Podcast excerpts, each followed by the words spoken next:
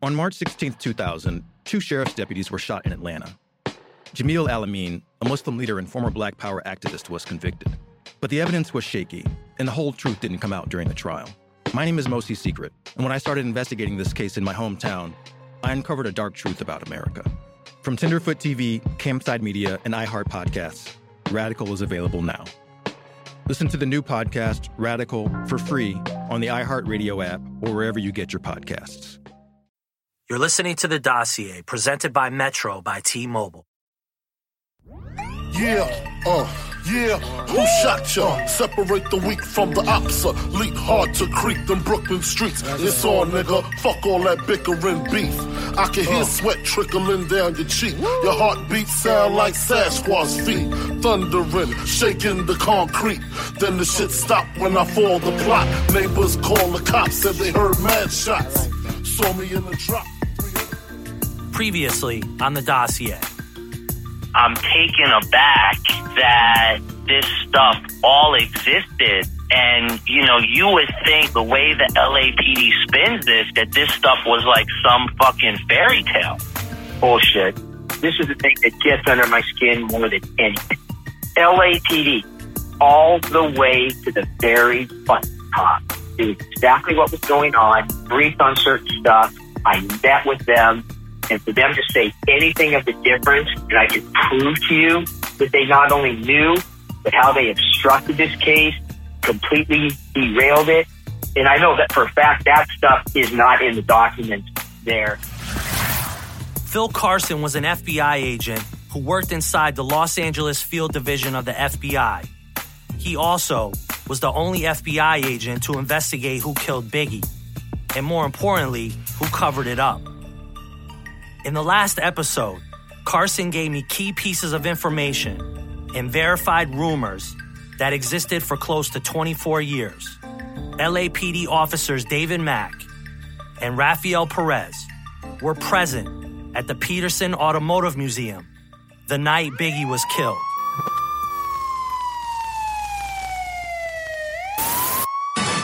Who killed rapper Notorious B.I.G. and were LAPD officers involved? The mystery of his murder has gone unsolved for 14 years now, but some people believe we are closer than ever to cracking the case, and it's all because of what you are about to see. Tonight, KCAL9's Randy Paige exposes key evidence for the first time since those fatal shots were fired on an LA street. Were LAPD officers involved in the murder of rap superstar Christopher Wallace, also known as Notorious B.I.G.? And if so, did the LAPD try to cover it up? Questions that are still being asked 14 years after the fatal rounds were fired. You are now listening to episode two of The Dossier, the jailhouse confession of LAPD cop Rafael Perez. This story requires the knowledge of many names.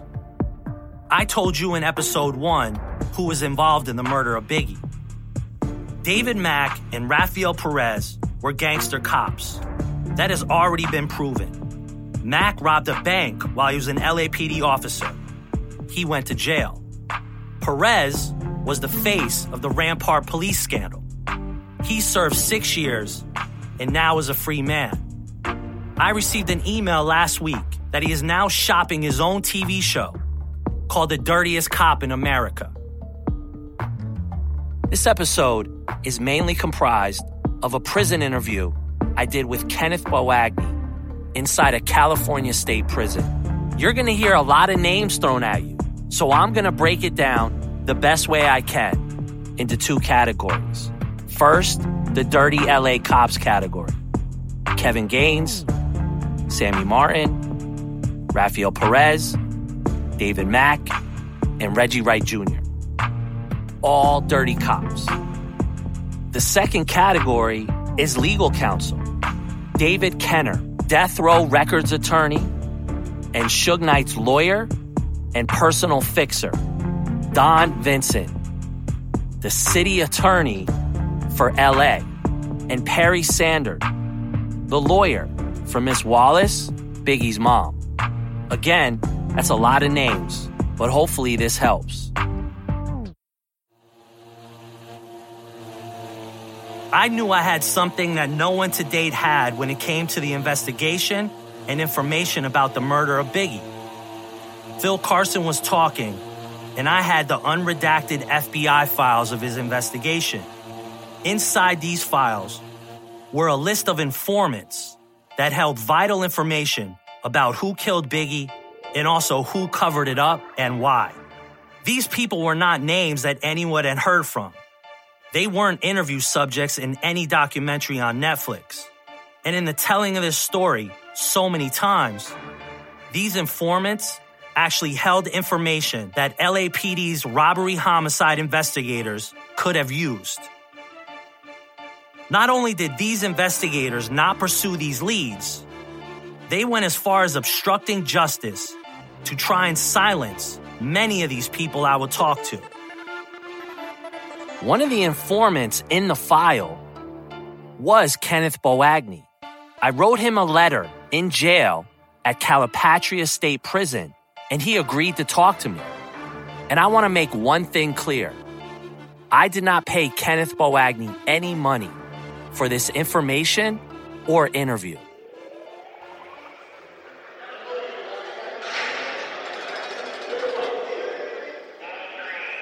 So, how long were you cellmates with Rafael Perez? Not that very long. We were cellmates for about, about a month and a half, and then they moved me two cells away from him. But you were in the same sort of common area. Yeah, we went to breakfast every morning together. We went to church together. We fed the uh, other prisoners together. I spent, you know, almost 24 hours a day with the guy. Oh, wow. Why do you think he trusted you to tell you this stuff? Well, I think he trusted me. He just needed to get some of it out. You know what I'm saying? One particular time, we didn't go to church. The guy came and, and brought the church to us. So he was testifying, and, and, and there wasn't a lot of people there, maybe four or five people in our unit that actually went to church. And me and Perez was at church. We were sitting at the table together, and we started singing that song, A Wretch Like Me. I once was lost, and now found. I can't even think of the song name. And he started crying, you know. And I'm like, wow, you know, I didn't know whether to put my head on this, you know, to give him a hug or, or what, you know what I'm saying? And he was like, man, I'm just so tired of, uh, you know, living like this. And, he, you know, he was bare soul. But then we were doing a lot of drinking, too. We were drinking a lot of home, homemade alcohol. But you said Yeah. something before. Kenneth Boagni was an inmate in Calipatria State Prison in Imperial County, California. He was serving a 40 to life sentence under California's three strikes law. Boagni had no violent felonies on his record. What was interesting about his particular story was Boagni was cellmates with LAPD cop Rafael Perez. Perez was a part of the infamous Rampart Division of the LAPD. Perez and a handful of cops were charged with dealing drugs, planting evidence, shooting witnesses, robbing drug dealers, and sheer mayhem. It is speculated that Perez is actually the inspiration for the character that Denzel Washington played in the movie Training Day. Oh, son, can't open your eyes. Can't you see? Huh? That man was your friend, and you killed him like a fly. Come- my friend, huh? Tell me why. Because he knows my first name? Son, this is the game. I'm playing his ass. That's my job. That's your job. Roger sold dope to kids. The world is a better place without him. Hey, this man was the biggest major violator in Los Angeles. I watched that cocksucker operate with impunity for over 10 years, and now I got it. The shit's chess, it ain't checkers. Over the course of six months, Boagni would call me from jail with information he had tried to give to the LAPD and the FBI. I tried my best to get him to trust me, for him to give me the information and other leads I could pursue. You said something before that they had to rob the bank to pay Amir Muhammad because Suge backed out on Yeah. paying Amir. Yeah. In the above recording, I reference a conversation I'd had with him prior. The bank robbery being discussed was planned and executed by LAPD officer David Mack and a few cohorts who were never caught. It has been speculated that Rafael Perez was a part of that heist. David Mack would never talk to LAPD investigators. and the money that was stolen, which was close to $800,000, was never found ever. I guess Suge was locked up. When Reggie Wright came to everybody and, and, and, got the information from Dave Kenner and all that stuff about what they needed to be done, the night Biggie was killed, and Perez went that morning and, and verified his body at the morgue and all that stuff. But they was also supposed to kill Sean Puffy Tone, and they didn't get it done. You know, Gaines was supposed to cut that both of them off. The officer Gaines. A lot of people don't know that that Gaines was seriously in, involved in this. He was supposed to cut both vehicles off while another guy come around and, and shoot him. So Suge backed out of the deal. He was supposed to pay a certain amount of money, and he backed out. So that's why Mack and Perez did the bank job in order to pay Amir because he was going to go after them. Because Suge didn't hire uh, Amir. Perez and Mack got him to do the job. Uh, and they were scared of Amir Muhammad because Amir was a contract killer. Absolutely. You know, they were going to pay him when they came and told him Suge backed out. You know, that's when uh, they had to go do the bank robbery. And Gaines was supposed to be with them on the bank robbery, but he backed out. And he ended up getting killed on the freeway. And then another officer stepped in in this place, uh, Sammy Martin. See, a lot of people don't know that Sammy Martin was with Rafael Perez and David Mack in Vegas a couple of days Yes. after the bank robbery. And that's Yes, why they I- sent I- Amir to Payne. You know, but it's you know, it's it's a real intriguing story that he told me. It's just so hard to trust people that's gonna put the information out there the way I said. Because I don't need my words to be twisted. Because I have so many people gunning for me, trying to just credit me and all that, you know, and I can only tell you what this guy told. When he came to the administrative board hearing and he told me all that stuff, you know, I knew intricate details about certain uh, cases that I wasn't supposed to know. How else would I know it if somebody, unless somebody told? Kenneth says the name Reggie Wright Jr. And in this story, he might be the key to everything. Reggie isn't in jail. He even has his own podcast called The Gangster Chronicle. And many people believe that his freedom is based on the fact that he is a government informant. Reggie Wright Jr. was a former Compton Police Department member. Suge Knight hired him as his head of security. It is Reggie Wright Jr. who hired other police officers to become security for Death Row Records. The other names that Kenneth mentioned on the call were LAPD officers Sammy Martin, Kevin Gaines, and the notorious David Kenner, who was Suge Knight's fixer and lawyer. See, what you have to realize, and what is important, is that when Biggie was killed, his death was at the forefront of police corruption inside the city of Los Angeles. The LAPD was rotten at its core. What is crazy is when you look at the timeline of events, three major crimes transpired in less than a year, all relating to crooked cops inside the Rampart Division and connected to the killing of Biggie. You know, I was on the maximum security prison yard, you know, and I had a 40 to life sentence. You know, I had no intentions of even saying anything about none of any of this at all. It just wasn't on my radar until they came and found me. You know, I didn't go out seeking them. They came and found me. They wanted to know what Perez told. You know, and some of the stuff they hid. You know, like like Anthony Pellicano. You know, that Perez and Mack use and Sugar them use on a regular basis. They never got reported. Who was Anthony Pellicano? You know, Anthony Pellicano was a private investigator. You know, a crooked private investigator, and he had all the tricks of the trade. He is the private eye accused of illegally wiretapping some of Hollywood's biggest names. Now, Today in LA's Kelly Mack brings us exclusive footage of Anthony Pellicano and an interview with another investigator who says he has helped bring him down. Five years ago, Private Eye Anthony Pellicano gave NBC's Dateline this exclusive interview at his electronic lair in Los Angeles, where he analyzed audio taped evidence to be used at trial. I do tons of work for law enforcement. What my policy is first come, first served. Now he is the focus of a scandal that is the talk of Tinseltown. Indicted recently with six associates, he's accused of illegal wiretapping in cases that often put him in touch with Hollywood's top lawyers and their celebrity clients.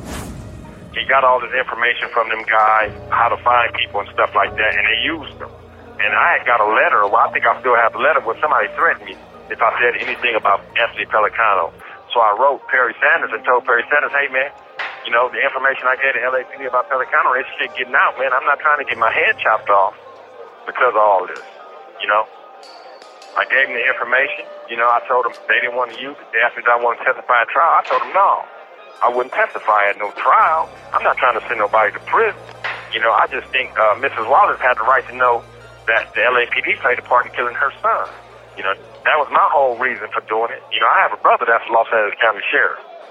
You know, and it all started with me testifying for the Los Angeles Police Department at their administrative board hearings on some of the people Perez was lying on. I don't want to twist your words. I just want to hear your story and let the general public hear your story and make their assessment. Okay. And I guess my last question to you is you feel Rafael was carrying this weight on his shoulders and was just tired, and that's why he decided to talk to you. Absolutely. Absolutely. You know, he needed somebody that he connected with. I guess me and him had had a connection, you know, but we just, you know, we you know, we hit it off. Everybody knew Rafael Perez as a police officer. I knew him as a as a guy, as a criminal. I didn't know him as as a police officer. I knew him as a wannabe kind of like gang member to me. He could be real personable. He can be real intelligent when he want to be. When no one's watching him, that's when I knew him. You know, you know, I was there with him. You know, they they interviewed him for 70 hours. I was with him and talked to him every day for eight months. Wow. And do you think at a certain point in your conversations that he finally was at peace with what he did, or is that going to haunt him for the rest of his life? Oh, it's definitely going to haunt him for the rest of his life because he never got to the point to where he was worried that somebody was going to get him for what he done. You know, he knew what he did was wrong. I think he was sorry for what he did.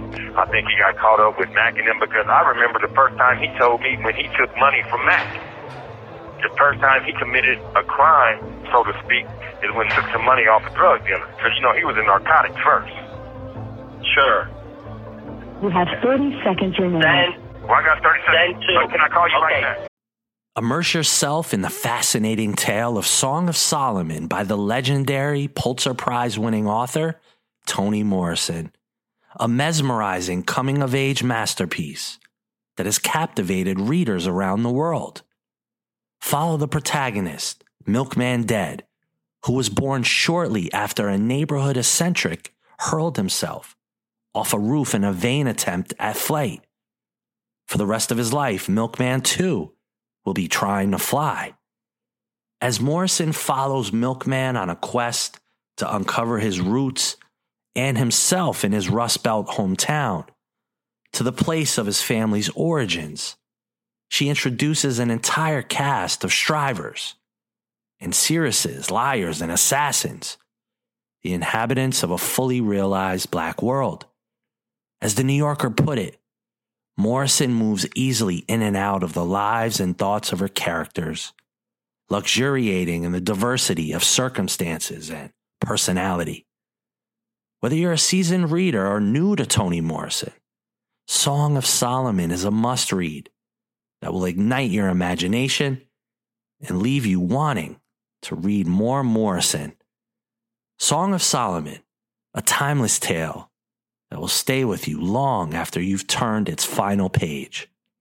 Available now at tonymorrison.com and wherever books are sold.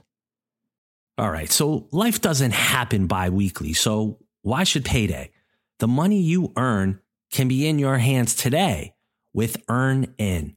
EarnIn is an app that gives you access to your pay as you work, up to $100 per day or up to $750 per pay period.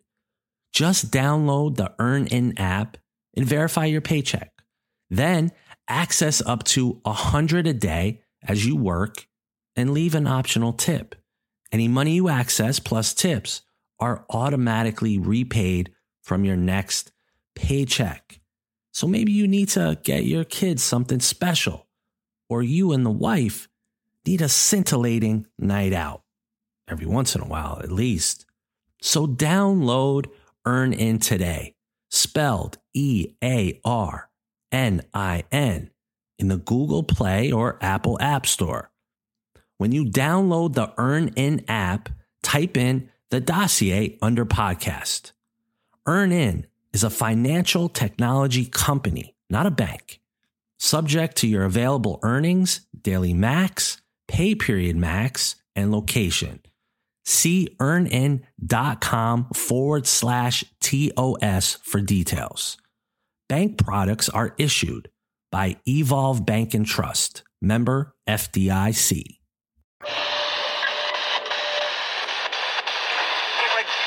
The atrocities that were committed by myself and those who stand accused are unforgivable acts. The lines between right and wrong became fuzzy and indistinct.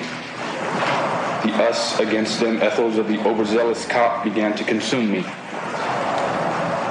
And the, and the ends seemed to justify the means. I only vaguely sensed that we were doing the wrong thing for the right reasons. To do our job fairly was not enough. My job became an intoxicant that I lusted after. By then, I began to lust also for things of the flesh. The end result, I cheated on my wife, I cheated on my employer, and I cheated on all of you, the people of Los Angeles. That audio was a statement made in open court by LAPD officer Rafael Perez when he was being sentenced in the Rampart police scandal. A scandal to this day that is shrouded in lies and another wide ranging cover up. Let me ask you a question. Do you feel when Perez told you the things he told you that he wasn't bragging? This was not someone that was just boasting about something. Sometimes it would be like he was bragging. Like when they would, uh, did the bank robbery, he was in Vegas, he was bragging. And when he was putting cases on guys, but when he was talking about, because one incident, when he told me about the Biggie murder, we were, we, we had been drinking. All right, and I was like, Biggie song came on the radio, and he was like, "Oh man, fuck that fat dude." I'm like, "Man, you don't like this? I mean, this is one of the best, biggest, you know, best rappers in the world." He's like, "Man, you know, fuck that guy." Then his whole board changed. He was like, "Hey, you know, I was there the night he was killed." And I'm like, "What?" You know, and then he started telling me everything. But then his whole demeanor changed. But then that next morning, you know, he he came in my cell and he put his hand on the middle of my chest and didn't let me up. And that was a different side of Perez that I had never seen. What did he say to you when he did that? He put his hand on my chest and he said, "Hey man, what I told you last night, that don't need to be repeated." And he was, I mean, he had his hand on. And I'm six five, you know. He came in my cell and put his hand on my chest while I was laying down and wouldn't let me get up. He said, "Hey man, what I told you, man, you know." I said, "Hey man, what you told me, I don't, I don't remember none of that stuff, man." You know, and he was like, "That's right." And you know, he, he thought he was a sucker. He used to be like in there with slang, West Side for life, mania, and all that stuff. You know, I seen him as a different type of person they had him as a police officer. I seen him different. You know, this is a man that cried in front of me and I didn't hug him. This is a man who I met his daughter, his wife. Kenneth Boagni was known to the lawyers representing Biggie's mom, Voletta Wallace, and they valued his information. Perry Sanders and Dennis Chang were the main lawyers who represented the Wallace estate against the LAPD and the city of Los Angeles in the wrongful death civil suit. See, Perry and Dennis will become major characters in the story of Phil Carson and his investigation into the corruption at the LAPD. These are two more names to keep track of as we uncover the roles they play in this epic story. The story of what happened at the civil trial will be uncovered in future episodes. See, the story of Biggie's death really took place in two parts the initial murder investigation, and then the second investigation that took place when Perry Sanders sued the LAPD and City of LA. Yeah. Cadet came and wanted me to do a deposition. I just didn't do it. You know what I'm saying? I wasn't comfortable with doing a deposition like that just out of the blue. And at that time, I didn't know what was going on. All I knew is my name was coming out in the LA Times that implicates two police officers in his murder of Notorious B.I.G. That's the only thing I knew. You know, and I got that from my family. You know, they came and took me out of my uh, cell five o'clock in the daytime, and they don't do that unless it's a death in your family or something's wrong. And they told me they were getting ready to put me in a hole for protection, you know. So I didn't know what was going on. That was June 29th, and July 5th is when they came up with the cam video recorders and, and a court reporter and wanted me to. And I just, I just didn't do it. I didn't feel comfortable doing it. So was this at all. before the No. Board of Rights, or this is this is after? This was after. This was after the board. I did the Board of Rights in 2002, 2003. I did the Board of Rights all the way up to 2004, maybe 2004, 2005, maybe. At those Board of Rights meetings, when you when you Uh-huh. started to say anything having to do with Biggie Smalls, they told you to shut up. I'm hoping that this isn't too much information. In these cases, that's what the LAPD is hoping that people get buried in details and names. I mentioned what is called a Board of Rights hearing. These hearings took place traditionally when an LAPD officer was in trouble or there was going to be discipline given out internally by the department. In the hearings, there were two police officers that sat on the board along with a designated civilian. During the Rampart police scandal, there were so many boards of rights hearings held inside the LAPD. Kenneth was asked to testify because of his time with Rafael Perez. Many officers involved in the Rampart police scandal had to go before a board of rights hearing. Well, I never said anything about Biggie Smalls. For some reason, they would always bring up Death Row Records, and they Yeah. would shut it. They would shut. I mean, they would make everybody leave out of the hearing, get out of the hearing. You know, hey, shut down. I mean, I mean, stand up. Hey, stop right there, Mr. Bodie. Don't answer that question. Everybody out, just like that. Seal it. I mean, seal it right now. Seal the hit hearings right now. You know, it was a big deal. You know what I'm saying? And then that's when I knew. I said, well, I might have some information that, that might be valuable. Because he said he admitted that he was at the bank robbery, or he knew about it. He admitted. Let me tell you, this, it, it, this was kind of, kind of. I just, you know, it was. He had made a big scene at the police station where he worked at, so everybody could see him. That was his alibi. That he he was the driver in the bank robbery. It was him, Mack, Gaines, and Perez that was involved in that bank robbery. But it really wasn't a robbery because it was Mack's girlfriend. He had to order the money, and they never got the money, and they're never going to get it. And how? And did he ever talk about Amir Muhammad or no? He didn't really talk about him a lot. You know, you know what I'm saying? He didn't, you know, Perez was fearful of them guys. He knew he wasn't supposed to be telling me this. When he was talking about putting cases on other LAPD officers and all that and making good cases bad and all that stuff, you know, it was more jovial. But when he got to talking about this stuff, when he got to dealing with Mack and, and Gaines and, and, and Suge and all them, it was serious. I mean, Because you think he was scared? Of, he was scared of them? Yeah, yeah, it, it was definitely fear, and it was just like shit. It made me fearful. I definitely got fearful. You know what I'm saying about? Uh, Did you hear about Amir Muhammad from anyone else other than Perez? I, I, I didn't even really hear. I don't even know if he said Amir Muhammad. I just think he said uh, one of Mack's friends, uh, one of Mack's partners that went way back with him. He never mentioned the guy's name. I have to be honest about that. He never mentioned Yeah. the guy's name at all. He said a clean cut guy that Mack and Reggie Reggie went to school with or something like that. We Knew from way back. You know what I'm saying? And uh, there was two guys at first that met with Mack uh, and Perez to do the hit on Biggie. All right, I'm gonna get off right now, dog. I gotta get off this phone, man. That's what I Okay. think about this, man. See, I- Big was in the front, Cease was sitting behind Big, and I was like sitting behind the drop. We just ran over there and like he was just like laid over on on the seat, just like looking, like his eyes was like rolling in the back of his head. So I just told one of the drivers of security to, to just jump in the car, just take me to the nearest um, hospital, please. I saw this individual. This individual know that he saw me. Now, Behind the Music has tracked down a witness who claims he saw Amir Muhammad outside the Petersen Museum the night of the murder. Yeah, it's the same guy. The same guy that walked up on me. I don't know if he did the shooting, but this is the guy who walked up on me that night. The witness, who asked us to conceal his identity, was working security that night. He says he is certain he saw Amir Muhammad standing near the museum exit, wearing a blue suit and bow tie, shortly before the shooting occurred. He just looked me in my eye, and I looked him dead in his eye. And he walked away, going in the direction where the notorious Big was shot later. The LAPD has publicly stated that Amir Muhammad is not a suspect. In my calls with Kenneth, my takeaways were deep. How would the LAPD not look into the allegations that he talked about? How did robbery homicide not even look into the theory that David Mack, Rafael Perez, and possibly Kevin Gaines and Sammy Martin were present when Biggie was killed, or that they orchestrated the murder? Kenneth was another character, another link to what the LAPD didn't want anyone to know or find out.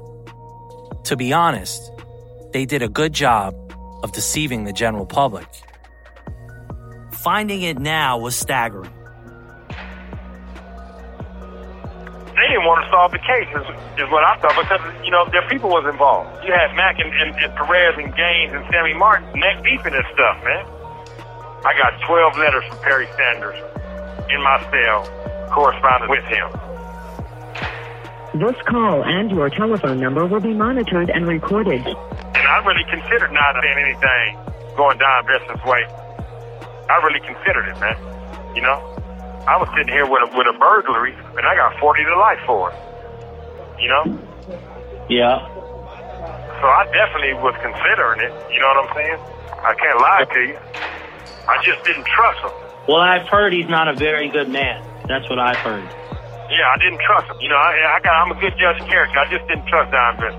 You know, because he came up there. You know, after the dep- after I didn't do the deposition, he came up there on his own and uh, really tried to persuade me not to uh, testify in the civil trial or do a deposition. He wanted me to go away, man. He made it perfectly clear. He, you know, he wanted me to disappear. Don Vincent and Bradley Gage was getting ready to fight, man, inside Calipatria visiting room because they was accusing each other of calling me a jailhouse informant. They was accusing each other, man. I never seen anything like that in my life. My life. Would you believe two of the most high powered attorneys in the city of Los Angeles almost came to blows in a prison visiting room?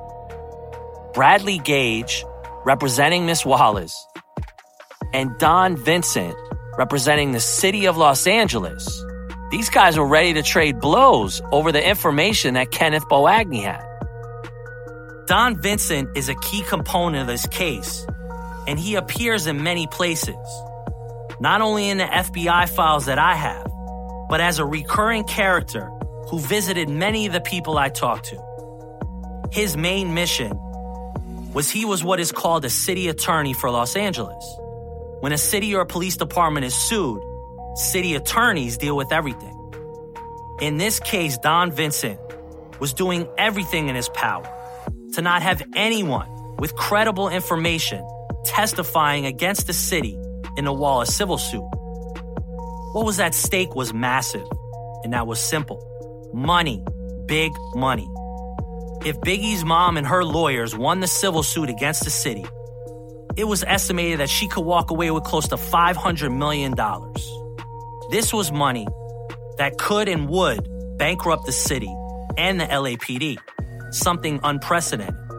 So the upper brass of the LAPD and the city attorneys knew that they needed to stymie this case at all costs. And none of these investigators or none of these guys cared where you knew where the gun was or where the money was? They did not care. I just couldn't believe it, man.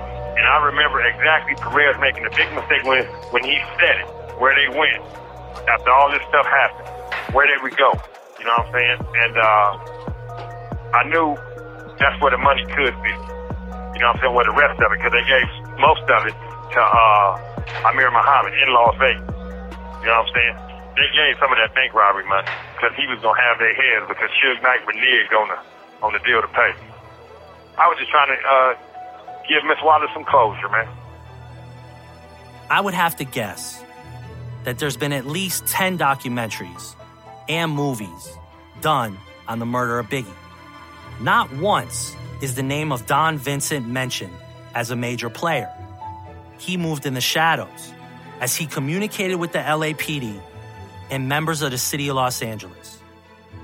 I kept harping back on Kenneth's interaction with Don Vincent. because according to Kenneth, Don Vincent threatened Kenneth not to talk. He told him not to testify in the civil trial. Why was the city attorney for Los Angeles not accepting information? Why was he trying to bury anyone that would talk? Next time on the dossier. That wouldn't be fair to say. Uh, when I was out in California, I had a lot of police officers as my bodyguard. And when I went into, they have an unmarked one behind me and all because there's a lot of terrible things going on in California. I said to him, he introduced him, and I said, my office is so-so and so, and he goes, damn, isn't this a conflict of interest? Here I am, I'm suing you. You know, you're all city and you're protecting me. And he goes, Miss Wallace, not all of us are crooks. No, Miss Wallace. But, uh, well, this is going to be in the book. The, the, the, he said to me, I am proud of what you're doing. Because the way we see it is like a little woman fighting against a big giant.